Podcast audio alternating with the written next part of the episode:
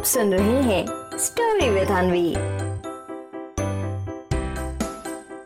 हंसना बहुत ज़रूरी है। एक बार की बात है, ढोलकपुर जंगल में कुछ दिनों से रुस्तम शेर देख रहा था कि उसके जंगल के जानवर कुछ परेशान से हैं। बग्गा हिरन, गज्जू हाथी, चंपा लोमड़ी और मोंटी बंदर ने तो अब बाहर निकलकर सबसे मिलना भी बंद कर दिया था और फिर ऐसे ही एक दिन रुस्तम शेर उन सबके पास गया, पूछने के लिए कि बताओ आखिर बात क्या है? तो उन सबने बस इतना ही बोला कि महाराज, अब क्या बताएँ? बहुत परेशानी है। आप हमें लेकर ज़्यादा परेशान मत होइए। और फिर उन सब की ये बात सुनकर रुस्तम शेर तुरंत अपने मन में सोचते हुए बोलने लगा ओहो अरे भैया, ऐसे कैसे परेशान ना हो? आखिर ये सब मेरे जंगल के साथी हैं। अरे भैया, अगर मेरा एक भी साथी किसी बात को लेकर उदास और परेशान रहेगा तो भला क्या मुझको अच्छा लगेगा? है भैया कि नहीं? अब तो कुछ करना ही पड़ेगा, जिससे मेरे जंगल में फिर से खुशियाँ आ जाए। हैं कि नहीं भैया? और फिर ऐसा बोलकर रुस्तम शेर फिर से सोचने लगता है। तभी उसे एक बहुत बढ़िया आइडिया आता है और फिर वो तुरंत चंदू चूहे को अपने पास बुलाता है और उससे कहता है ओहोए होए हाँ तो भाई चंदू चूहे जरा जल्दी से मेरे पास आओ। तुम्हें बहुत ज़रूरी काम करना है भैया। तुम्हें चंदू चूहे ये काम करना है कि तुम अब जल्दी से जंगल के अपने सभी साथियों के पास जाओगे और उनसे कहोगे कि उन सबको आज शाम की सभा में ज़रूर से ज़रूर शामिल होना है भैया।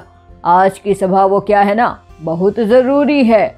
और हाँ चंदू चूहे, उन सबसे एक और बात कह देना।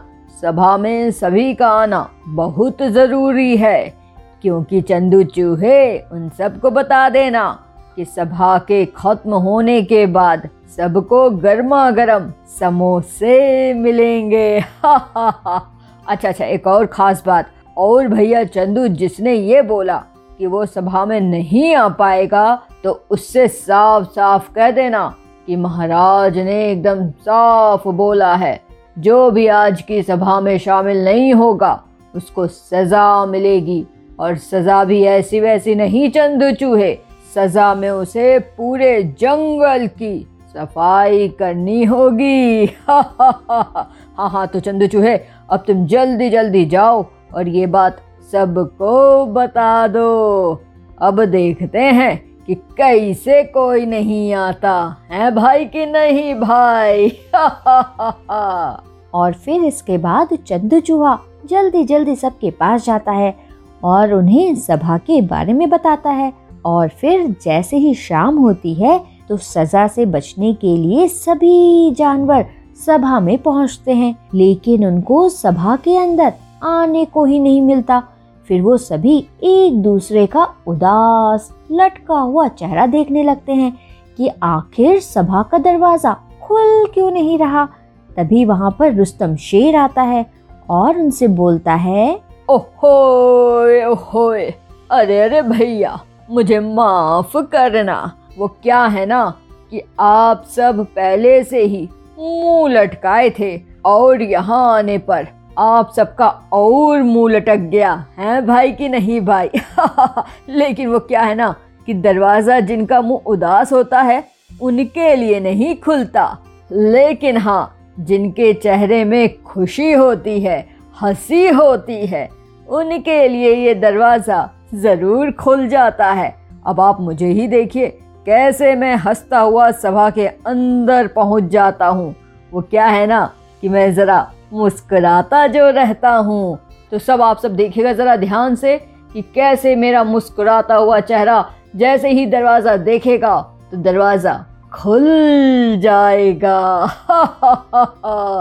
और फिर ऐसा बोलकर रुस्तम शेर हँसते हुए जैसे ही दरवाजे के पास पहुँचता है तो दरवाज़ा अपने आप खुल जाता है और फिर रुस्तम शेर सभा के अंदर चला जाता है। अब ये सब देखकर बाकी सभी जानवरों को भी खूब मज़ा आता है और फिर एक एक कर सभी जानवर दरवाजे के सामने मुस्कुराते हुए जाते हैं और फिर उनके लिए दरवाज़ा खुलता जाता है और फिर इस तरह से सभी जानवर मुस्कुराते हुए सभा में शामिल होते हैं। इसके बाद सभा खत्म होती है और फिर सभी जानवर खूब खुश होते हुए गर्मा गर्म समोसे खाते हैं और उनको फिर से इस तरह खुश होते देख रुस्तम शेर भी बहुत खुश होता है। तो बच्चों, क्या सीख मिलती है हमें इस कहानी से? इस कहानी से हमें ये सीख मिलती है कि बच्चों, हमें हमेशा याद रखना चाहिए कि कभी भी कोई भी परेशानी इतनी बड़ी नहीं होती कि जिसकी वजह से हम सब हंसना बंद कर दें। बल्कि बच्चों, अगर हम हँसते हुए किसी परेशानी को सॉल्व करते हैं तो वो परेशानी बच्चों बहुत जल्द और आसानी से सॉल्व हो जाती है। समझे? सुन रहे थे स्टोरी विद अनवी अनवी के साथ।